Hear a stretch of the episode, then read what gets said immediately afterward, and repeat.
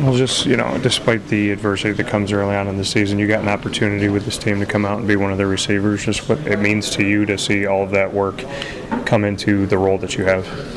Um, I don't even know what to say today. Um, I mean, just hard work and just filling, you know, filling in where they need me and just doing whatever for this team. I mean, that's always my role, honestly. Um, just whatever we need, I'll do it, um, despite the loss today. Making this roster, though, and kind of the big picture of it all, what is it about this team that makes you want to be a Jaguar? I mean, ju- just love everything about it, man. And I've always been an underdog my whole life, and you know, we're always the underdog. We've always been the underdog, and being a part of that season last year just was it was miraculous. It was crazy. 'cause, I mean, I've never really been on you know winning teams and had the opportunity to have that many wins last year and go that far. So, I mean, just everything about it, the city, the team, and everything.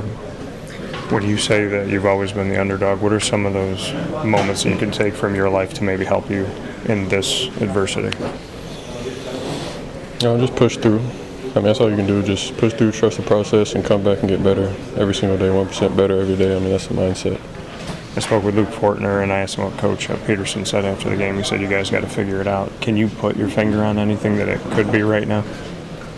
Uh, not, not really anything to point out. Just collectively as a group. I mean, we just have to get better as a football team. Playing with a guy like Trevor Lawrence, just what you can say about his leadership and the experience that you've had with him when, you, when your number is called. Um, I mean, Trevor, he's always a great leader. I mean, since we came in the same year together and everything, and just seeing him progress every single year, I mean, he's gotten better and better. So.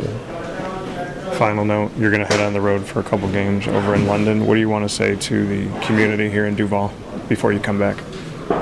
Oh man, just hold it down, and while we're gone, we're gonna hold it down. I'll say that.